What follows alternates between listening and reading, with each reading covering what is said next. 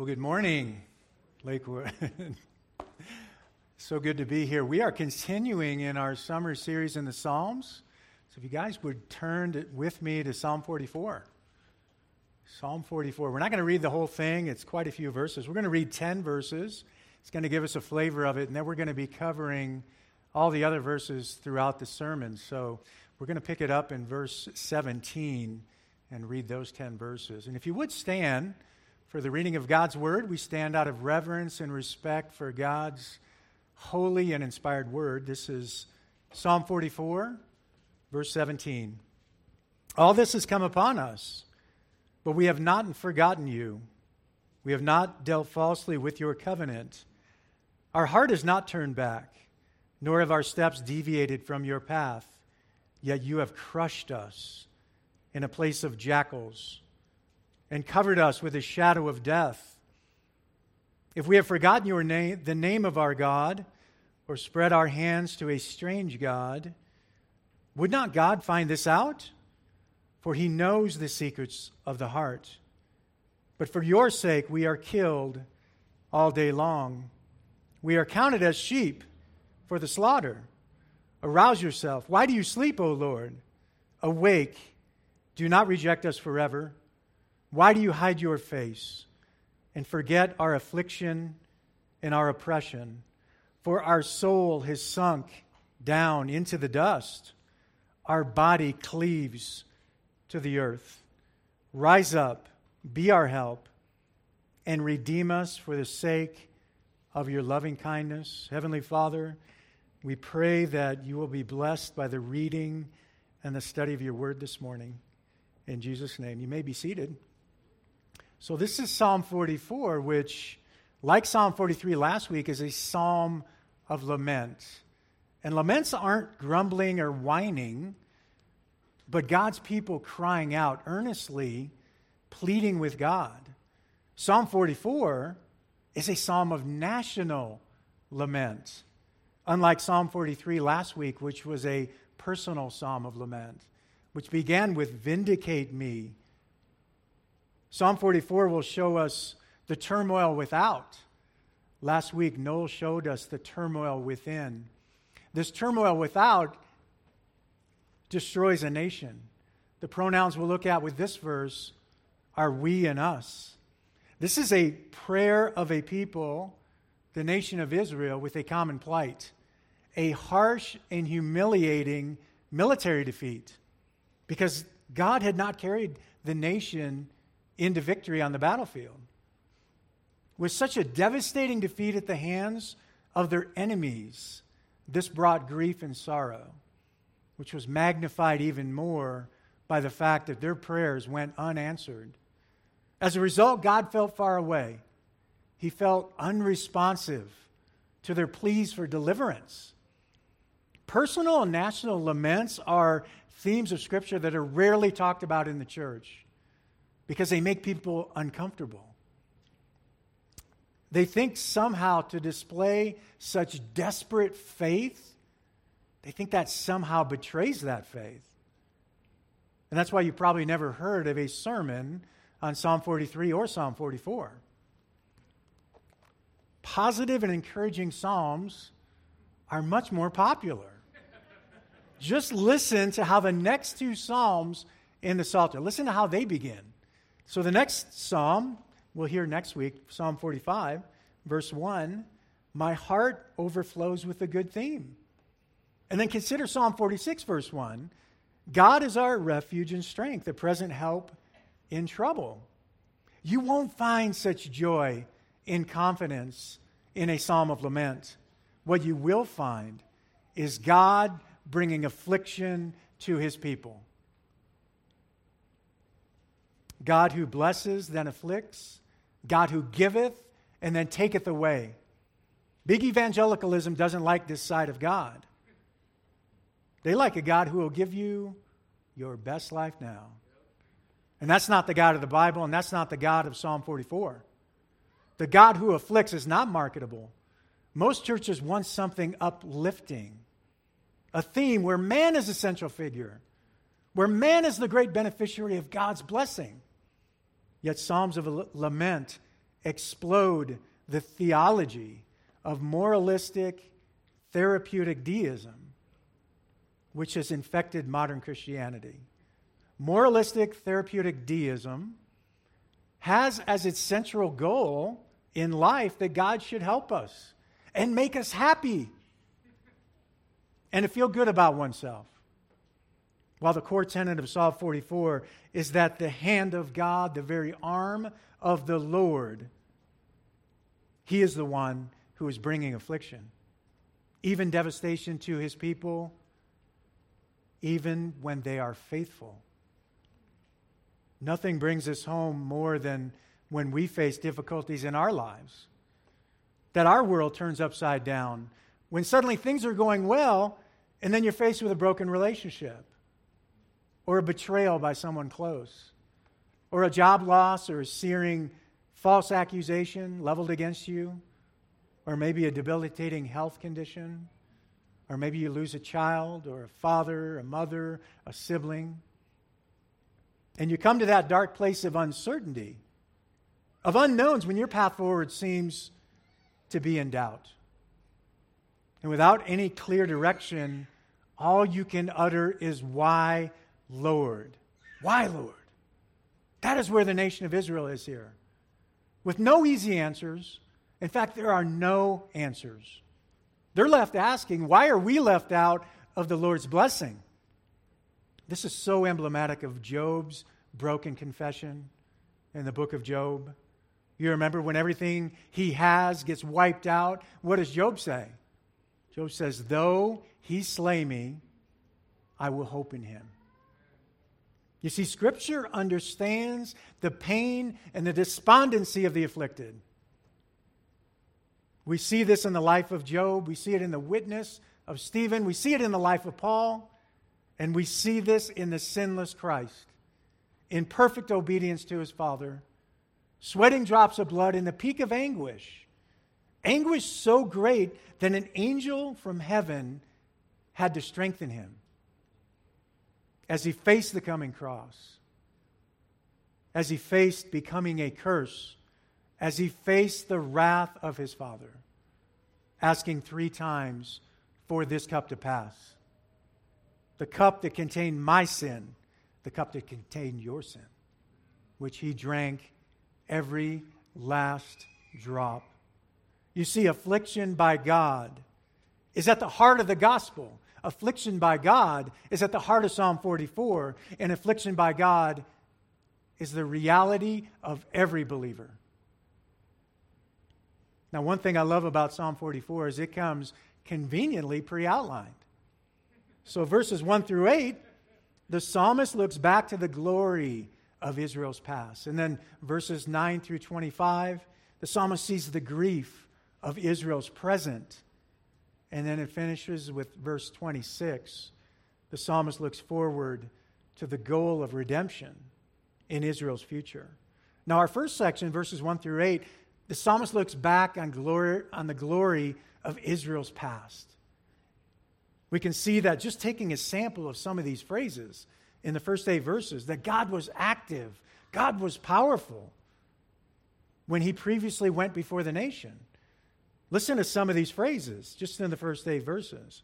The deeds you performed, you drove out, you planted, you afflicted, you set free, your right hand, your right arm, the light of your face, through your name, you saved, you put to shame. That's a sovereign God acting. Verse 1 of Psalm 44 reads, O God, we have heard with our ears, our fathers have recounted to us the work that you did in their days in the days of old. The psalmist's lament starts sounding like a praise psalm, doesn't it? Recounting the glories of Israel's past. And notice that these great works were not orchestrated by Israel, but by the mighty works of God Himself. Look at verse 2. You with your own hand dispossessed the nations. Then you planted them. You afflicted the peoples. Then you cast them out. This brings to mind the conquering of the promised land, the destruction of the Canaanites, the Hivites, the Jebusites, which were a people more numerous, warlike, gigantic, courageous. They were firmly established and fortified. And yet again, it was not the feeble nation of Israel that gets the credit here. Israel was planted in the promised land by the Lord because he first dispossessed the enemies, afflicted and cast them out. Verse 3 continues to praise the Lord for his favor upon them. Verse 3 reads, For by their own sword they did not possess the land, and by their own arm did not save them, but your right hand and your arm and the light of your presence, for you favored them. They could not describe their memorable victories to themselves, but rather it was the divine hand of God that fought for them and the divine arm of the Lord that powerfully sustained them and the light of God's face, signifying the favor of God. They would know this. A Jew reading this in Psalm 44 would know this verse at the end of verse 3 the face of God finding favor with them. He would know it from Numbers 6. Yahweh bless you and keep you. Yahweh make his face shine on you and be gracious to you. Yahweh lift up his face on you and give you peace. All these anthropomorphic expressions showed powerfully an active God who found favor with them in times past to such a degree that their very existence was contingent not upon themselves, but upon God alone. Verse 4 indicates a change from the works of the Lord in the ancient past to a more immediate past, as we see the pronouns change from we and us to my and I, which may be evidence that this psalm was written by a beaten down king or maybe a defeated military officer on, the, on behalf of his nation. Verses 4 through 8 read You are my king, O God. Command salvation for Jacob. Through you, we will push back our adversaries.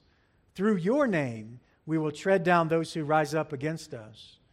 For I will not trust in my bow, and my sword will not save me. But you have saved us from our adversaries, and you have put to shame those who hate us. In God we have boasted all day long, and we will give thanks to your name forever. Selah. As if to say, this is not just our forefathers that God showed favor to and performed mighty works to save, but you have also shown favor to us saying in essence, I can personally attest to such victory, stating in verse 4, You are my king, O God. He's saying, You are that God. You are my God that we trust in to deliver us. Verse 5 says, We are trusting you to push back and tread down our adversaries. And clearly, as verse 6 indicates, it is not in themselves, not trusting in the, his, bow, his bow, nor his sword to save him now, this is a good place to be. Looking not to self, but to God in our darkest hour. Saying, I don't have any control over this person. I don't have any control over this situation, but you do, God. Appealing to the only one who knows the hearts of all men and can change them. And the only one who has the power, as verse 7 indicates, to save us from our adversaries while at the same time shaming those very same adversaries. Verse 8 wraps up this thought with the only boasting that's bearable before God, and that is boasting of Him, just as Jeremiah spoke. But let him who boasts boast in this that he understands and knows me, that I am Yahweh who shows loving kindness and justice and righteousness on earth. For I delight in these things declares Yahweh. Paul echoed this to the Corinthians, didn't he? When he said, Let him who boasts boast in the Lord. Boasting in the Lord is pleasing to him, but so is eternal thanksgiving to him. The verse concludes it with, We will give thanks to your name forever, Selah. Interestingly, Paul shows us in Romans 1 the opposite behavior of the unbeliever. It reads, For the wrath of God is revealed from heaven against all ungodliness and unrighteousness of men who suppress the truth and unrighteousness, For even though they knew God, now listen to these two things they did not glorify God, they did not give him thanks. The psalmist, as spokesman for believing Israel, in contrast to these God rejectors in Romans 1, glorifies God in his boasting and gives him thanks forever. With the Selah added as if to say, pause and consider. This is only one of 71 times in the Psalter where Selah is used. And it's fitting that it's used here when amplifying the boasting of and the thanksgiving for the Lord for his mighty deeds and works on behalf of the nation of Israel. Now, what is so important in understanding the direction of this psalm is that the psalmist, through these first eight verses, is saying, We are full of gratitude. Our faith and our confidence is so completely in you. He's saying that we recognize our success in the past came from your hand. Our heart is inclined to gratitude. We bow humbly before you. We can identify with the faith of our fathers, and we are unconditionally committed to blessing your name forever and ever. This is a posture of faith the psalmist comes to. They're in a position of full faith, full trust, and full gratitude. The point is, these are faithful believers of God, not disobedient, not God rejectors.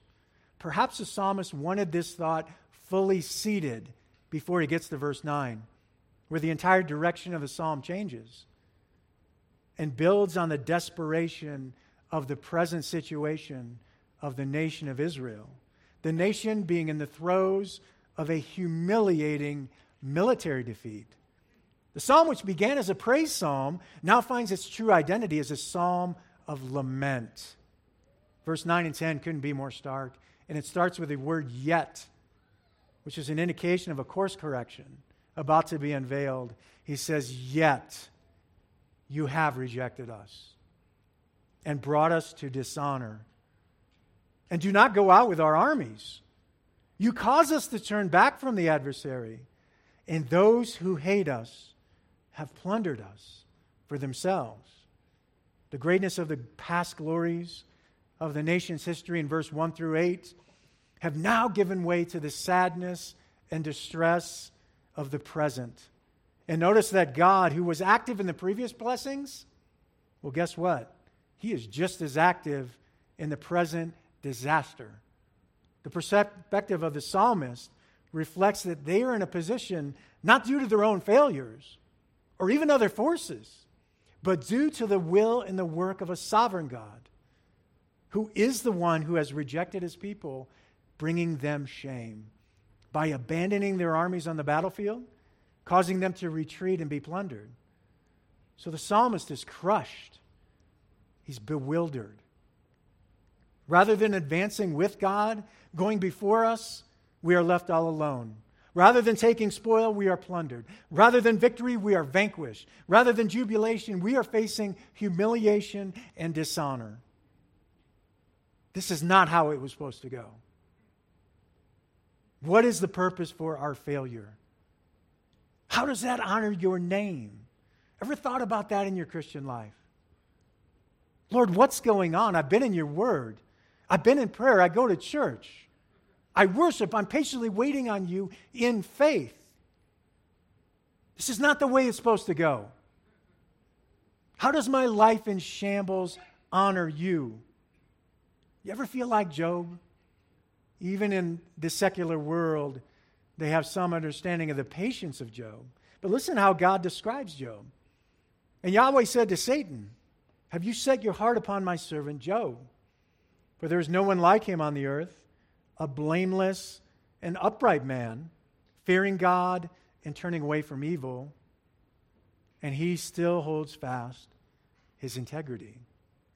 You know, the arc of Job's life alone should annihilate the heresy that's being pumped out of the health, wealth, prosperity gospel movement. A movement that has so infected modern Christianity with the idea that man can control God. If you do this, God has to do that. Sow a seed, speak something into existence. Bind the devil, heal yourself, make yourself wealthy with your words. You all here immediately recognize this heresy for what it is. But are we not all susceptible to the idea, even in its mildest form, that God will bless us for our faithfulness? Isn't that true? As Voddie Baucham says, if you can't say amen, you got to say ouch. But how do you respond when not only does God not bless us, but brings devastating affliction into our lives? Like he did to Job real pain, real doubt, real anxiety, real emptiness, real desperation. So much you think Christians aren't supposed to feel this way. Ever been there? That is where the nation of Israel is at in Psalm 44. Listen to the next two verses. You give us as sheep to be eaten and have scattered us among the nations. You sell your people for no amount, and you have not profited from their price. Verse 11 gives us the unmistakable idea of being eaten up by the world. Spurgeon, commenting on this verse, said, God appeared to give them up like sheep allotted to the butcher, to abandon them as hireling, as a hireling abandons the flock to wolves. The nation of Israel graphically slaughtered in battle with ease and frequency, and their survivors carried off to captivity. God has done all this by his sovereign hand. And what is the result of such defeat? What's the result of the resulting slavery? Look at the next verse, 13. You make us a reproach to our neighbors, a mockery and a derision to those around us. You make us a byword among the nations, a laughing stock among the people. All day long my dishonor is before me, and the shame of my face has covered me, because of the voice of him who reproaches and reviles, because of the presence of the enemy and the avenger. This was a very public defeat in the sense that all the neighbors round about witnessed the humiliation. And their response is not sympathy for the nation, but blame and mocking and slander against the conquered. Verse 14 speaks of the nation becoming a byword, meaning that they were known as a people by some derogatory slang word. You know, Job, similarly, after his life fell apart, was devastated and spoke of the same derision from others. Job said, And he has made me a byword. This is speaking of the Lord. The Lord made me a byword of the people, and I am one at whom men spit. The hatred being so visceral, so graphic to the person of Job and the nation of Israel, which was prophesied by the prophets. And it'll be that just as you were a curse, think byword, among the nations, O house of Judah and house of Israel. Is that not true today? The term Jew, although it's a descriptive of a people group in our country, in other parts of the world, particularly the Middle East, it's a slang word. It's a byword. Where you have 300 million Arabs surrounding the borders of Israel. The same unrelenting un, anti Semitism we see here in Psalm 44 results in verse 15 All day long my dishonor is before me, and the shame on my face has covered me. Why? Because of the voice of him who reproaches and reviles, because of the presence of the enemy and the avenger. The voice of their conquerors heard, the presence of their conquerors seen reveals their close proximity, amplifying just how unbearably intimate and demoralizing this defeat was that has crushed them. Now, our next two verses bring in the real mystery of Psalm 44, which we're going to look at more in depth later. But turn, read with me in Psalm and Psalm 44 17, all this has come upon us, but we have not forgotten you. We have not dealt falsely with your covenant. Our heart has not turned back, nor have our steps deviated from your path. You know, throughout the entire Old Testament, we see the pattern of Israel's infidelity, don't we? And the Lord's faithful judgment on them for their sin, with God continually warning the nation of Israel of the desolation that occurs when a nation turns against God. Yet here our text indicates they have not turned against God, but rather we have not forgotten you. We have not felt falsely with your covenant. Our heart has not turned back, nor have our steps deviated from your path. This is a troubling position for the nation of Israel to be in. The psalmist is saying, We trusted you going into battle. We long for you. We look to you as our deliverer.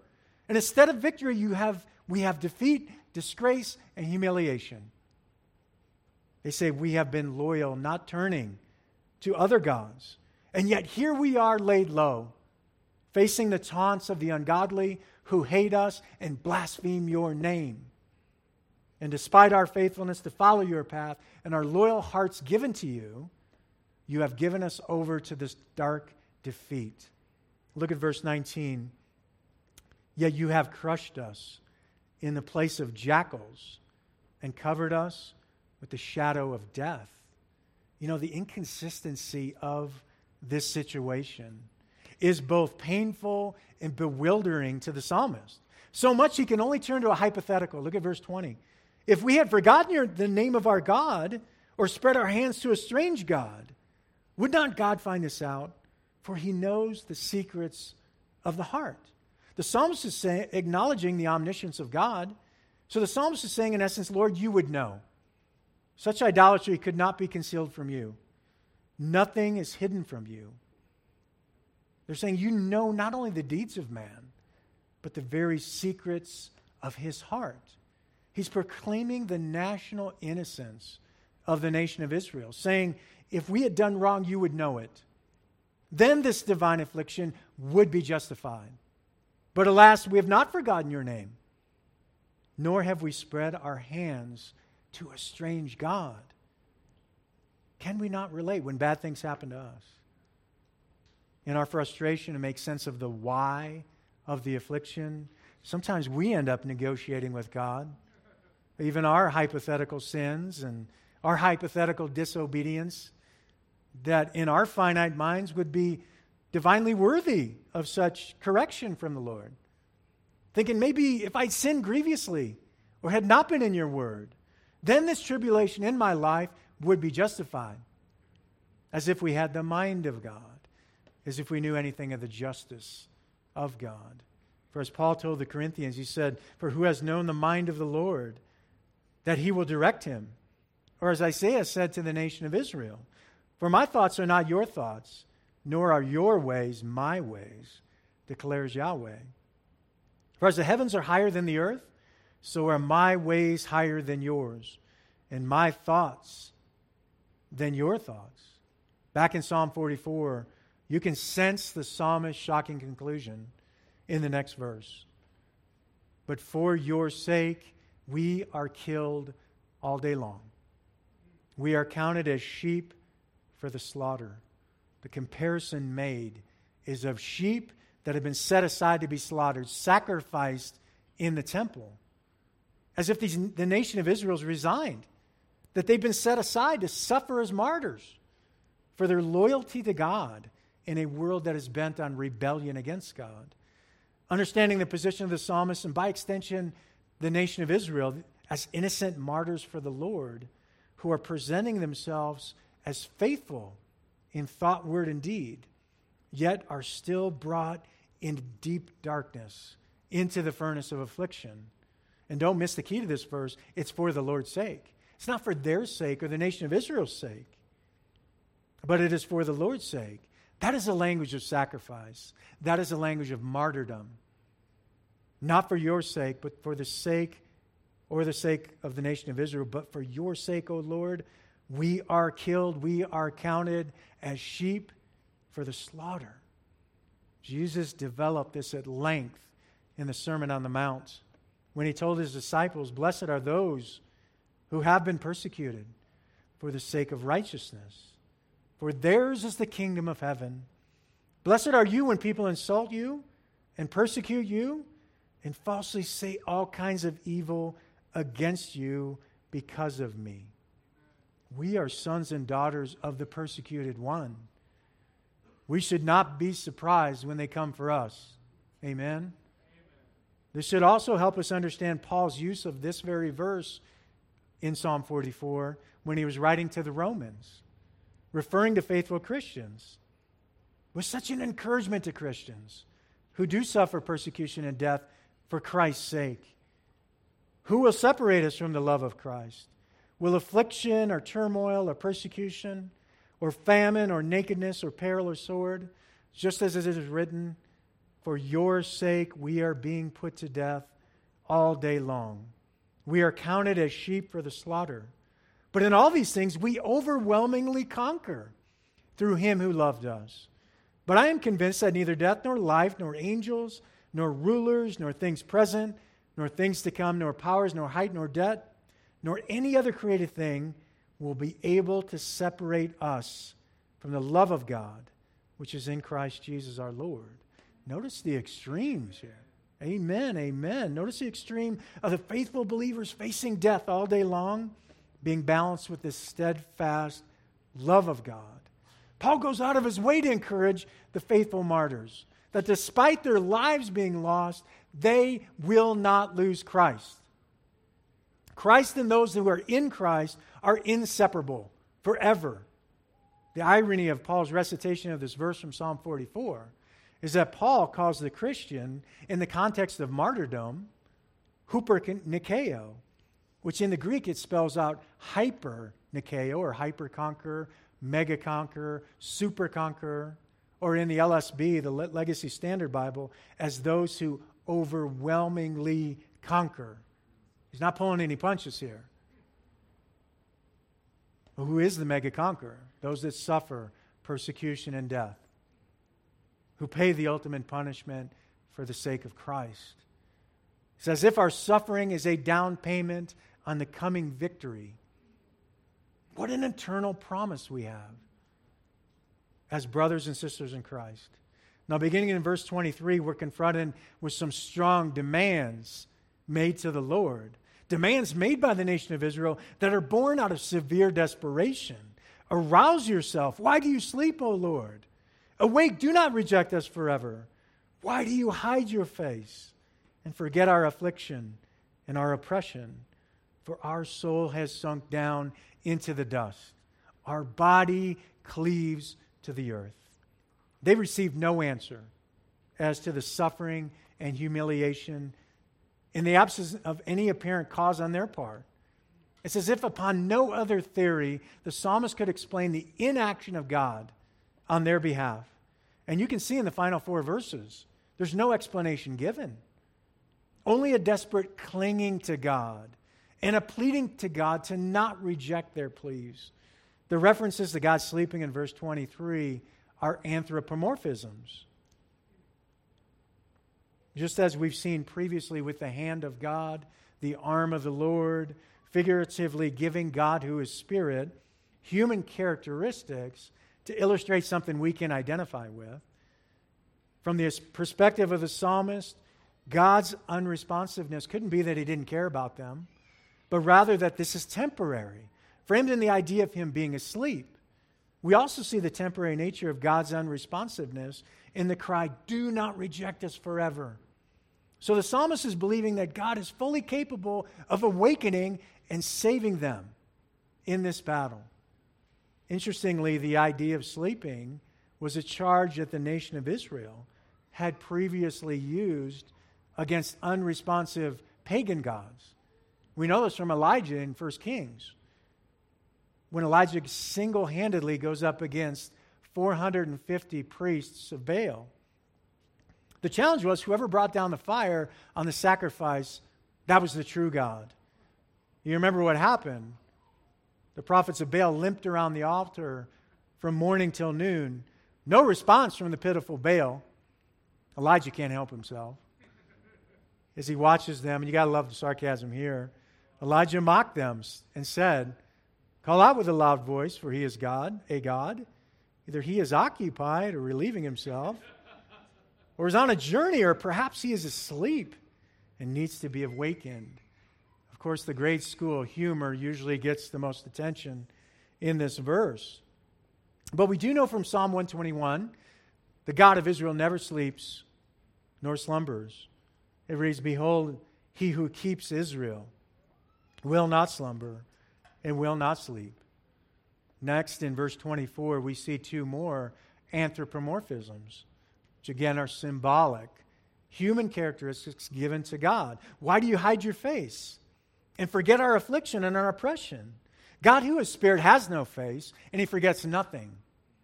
Again, the psalmist is conveying the idea of abandonment by the Lord, as if God is hiding from them. And the Lord is so unconcerned with their affliction and oppression, he must have forgotten about them.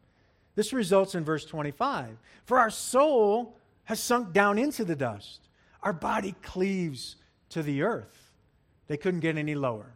Souls in the dust, body actually cleaved to the earth.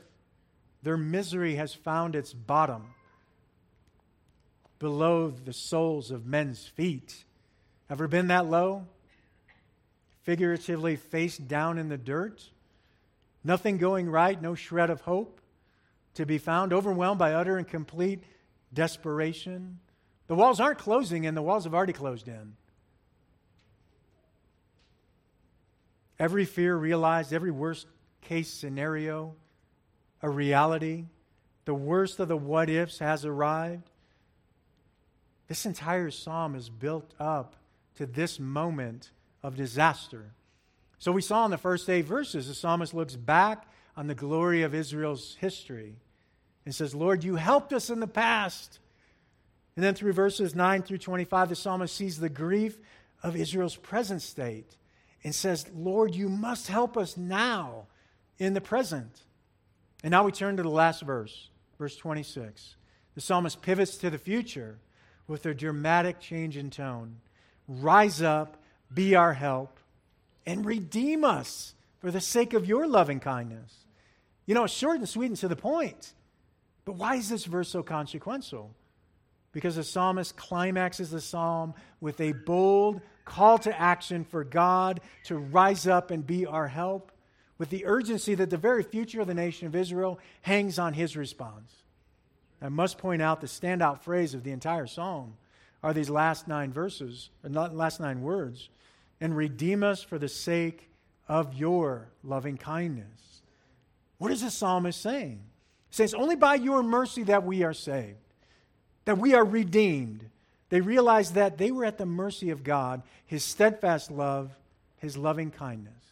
The psalmist knows from where his help comes, just like David knew from where his help came.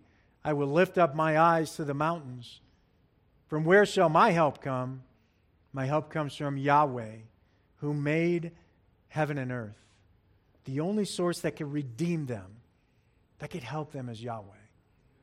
So he says, Rise up, be our help. The psalm ends with no resolution. No evidence that help ever did come for the nation of Israel defeated in battle. There's no Hollywood ending. There's no final answer, just a final plea help us. Reminds us of Peter's failed attempt at walking on the water. Just before he was about to go under, seeing the wind, he's frightened. He begins to sink. Lord, save me. That is the cry of the believer also. When the waves are ready to crash over our heads, and we're taken down, as the nation of Israel was taken down and left in the lurch, waiting for deliverance from the Lord. One of the lessons we can learn from Psalm 44 is that we are guaranteed tribulation, but we are not guaranteed deliverance. There may be deliverance ahead, but there may not be deliverance ahead. And this leads to another dimension of this psalm that presents an interesting dilemma. Previous, I called this the real mystery of Psalm 44. It's in verses 17 and 18. Look back with me to those verses, which read All this has come upon us. We have not forgotten you, we have not dealt falsely with your covenant. Our heart has not turned back, nor have our steps deviated from your path. Do you see in these verses the unmistakable self justifying? by the nation of Israel. It's presented in the negative, but it's wrapped in the sense that the, the nation of Israel has not been unfaithful. And thus they've done nothing that would prohibit Yahweh from delivering them. You hear it in the phrases We've not forgotten you. We have not dealt falsely. Our heart has not turned back. Our steps have not deviated from your path. One early commentator captured the dilemma of this, this psalm in a single sentence. And it said, You helped us in the past. You must help us now, but you are not helping us, even though we have done nothing to prohibit you from helping us. So help us. Translation Help us because we have been faithful. Now, the language should immediately raise red flags for followers of Christ today. Should New Testament believers display the same posture of justifying our faithfulness in times of affliction from the Lord? This is so critical that we understand the distinction between the nation of Israel in Psalm 44 and believers, New Testament believers in the church. We still ask for help, of course, just as the nation of Israel is here. But make no mistake, as New Testament believers, we can make no claim on God to save us due to our so called unwavering faith. Why? Because we're under a different economy than the nation of Israel. Remember John 1 For the law was given through Moses, grace and truth came through Jesus Christ. Over and over throughout the Old Testament, we see a reward punishment system. Israel, if you are obedient, I'll bless you. I will give you riches, I will give you land. And the nation of Israel was blessed mightily when they obeyed God. And they cursed God mightily when they disobeyed God. But here's the million dollar question although this was a major theme of the Old Testament, is the church under this same system? If we are obedient, are we promised the status among the nations like the nation of Israel was? By no means. What are we promised? Persecution. Jesus said in John 15, Remember the word that I said to you slave is not greater than his master. They persecuted me, they will also persecute you. So if we are obedient, are we promised land like the nation of Israel was in the Abrahamic covenant? By no means. What are we promised? We are promised a heavenly home. As Paul told the Philippians, for our citizenship is in heaven, from which also we eagerly wait for a Savior, the Lord Jesus Christ. You see, we are mere sojourners. We are strangers in this land passing through. We have no hope in land, but a hope in glory, as Paul told the Colossians. That is the mystery which has been hidden from the past ages and generations and has now been manifested to his saints, to whom God willed to make known what is the riches of the glory of this mystery among the Gentiles, which is what? Christ in you, the hope of glory. We don't have a hope in temporal things of this, of this world. We are not Israel. We are not the new Israel. We are the church. We are the bride of Christ. We are part of the mystery not revealed in the Old Testament. We have Christ and we have the coming hope of glory when we will be with him. So if we're obedient, are we promised riches like the nation of Israel?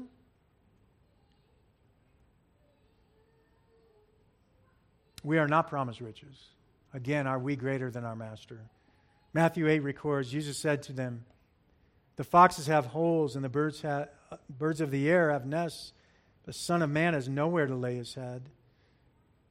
We are never promised riches in the New Testament, as Israel was. We must never confuse the nation of Israel with the church. How does Israel, the unfaithful harlot, the divorced wife of Jehovah. How does the nation of Israel become the church who is betrothed to Christ as his virgin, spotless bride? When you grab a hold of these distinctions between God's dealings with the nation of Israel under the law in Psalm 44 and God's dealings with the church under grace, only then does this odd, self righteous boasting by Israel begin to make sense to the New Testament believer. So we recognize when the psalmist is saying, You must save us because we've been faithful, it's as if he's saying our credit is good. Our credit score is in the 800s. So there's no reason you shouldn't approve us for help. And the reason that sounds odd to our ears is because we are under grace unmerited, unconditional grace as a gift from God. Outside of any system of favor, God owes us nothing, and we need to know that. It is by His grace. For from Christ's fullness we have all received grace upon grace. In Luke 18, we see the Pharisee. He's steeped in the law. He knows how this, this punishment, this reward punishment system worked. He knew it well when he boasted of himself. He said, God, I thank you I'm not like other people swindlers, unjust, adulterers, even this tax collector. I fast twice a week. I pay tithes of all that I get. But that sorry tax collector, he was under a different system. He was under the system of grace, a system that leaves no room for boasting, no room for self righteousness, and no room for self justification. And by the one, he was the one that went home justified, not the Pharisee. He went home a new creation in Christ. The verse reads The tax collector, standing some distance away, was even unwilling to lift up his eyes to heaven but was beating his chest, saying, God, be merciful to me, the sinner. I must stress that all sinners, whether Jew or Gentile throughout history, are saved in the same way by faith alone, sola fide, yet within different administrations. Or as Ephesians calls it, different dispensations. The nation of Israel was under the administration of the law. Believing Gentiles and believing Jews in the church were under the administration of grace. This is the mystery of that new thing, the church. Both Jew and Gentile, no distinctions, to form one body whose head is Christ. Under not the law, but under grace. Romans 3 is so definitive here. For we maintain that a man is justified by faith apart from the works of the law. The nation of Israel's failure through the law showed man cannot earn his own righteousness and be reconciled to God. It is only by the righteousness of Christ apart from the law. Then the Father would be propitiated, and a redeemed people would be reconciled to God. And this is being accomplished by Christ as he continues to build his church today. Knowing that under grace we can place no demands, no claims upon God. Why? because we can boast in nothing of ourselves, in our righteousness, in our own faithfulness. We cannot demand as the nation of Israel demanded, but we are faithful. You must help us. For then the Lord's favor would be earned. And if it is earned, it is no longer what? It's no longer grace. And if it is all of grace, knowing we deserve no favor, then we see every favor, every good thing in our lives as an absolute blessing. Blessings we have not earned, blessings we have not deserved. Then how much richer is our worship? Then how much richer is our devotion? Then how much richer is our faith? We already know that God will never leave us nor forsake us. But when we properly understand the unmerited favor of God, the grace of God, how good He is to us, we know why we will never want to leave Him. The law came through Moses, grace and truth through Jesus Christ. If you're an unbeliever and you do not know of this amazing grace this morning, please understand that this grace leads to truth. And not just any truth, but the truth that God is both the just and the justifier, as Romans 3 indicates. Because he is perfectly just, he must find you guilty, unredeemable. Why? Because you are guilty. He is perfect and you are soaked in sin. So you may ask, how can he be both the just judge who must judge sin in order to be just, and at the same time be the justifier who forgives sin? How does that work? Can there be a more important question in the Bible? The answer by means of a perfect substitute. In that divine courtroom, before the gavel dropped, a substitute stepped forward and said, Wait, I have paid the price for the one found guilty. And then your case is thrown out, and then you are free from the bondage of sin and the punishment you deserve. Why? Because Jesus Christ, the Lamb of God, took the punishment from the Father for your sins. Do not trample underfoot the blood of Christ. Do not neglect the weightiness of this sacrifice. Do not neglect the weightiness of this free gift, the gift of grace. For all eternity hangs in the balance if you are unconverted this morning. How will you stand in that final day before the just judge of the living and the dead? It is only those that bend a knee in repentance over their sins and put all their faith and trust in that substitute, the one that stepped forward for you, Jesus Christ. Only then will you pass from death to life. So I plead with you end your rebellion. End it today and come to Christ. Let's pray as Noel brings the team up to finish in one last song Amazing Grace. Heavenly Father, we know we can make no claim on you, and we can boast nothing of ourselves. We can only come to you and say, Help us, Lord. Have mercy on us. We praise you and we thank you for the clearness of your word this morning. And we thank you for your Son who died for our sins so we may set, be set free from the bondage of sin and death and the just punishment we deserve. We praise you. We love you. In Jesus' name, amen. We hope that you have been ministered to through this week's exposition of God's Word. If you would like more information about our church and services, please visit our website or email us at info, that's I-N-F-O, at lakewoodbiblechapel.org. Again, that's info, I-N-F-O, at lakewoodbiblechapel.org. Thank you for listening to this sermon from Lakewood Bible Chapel.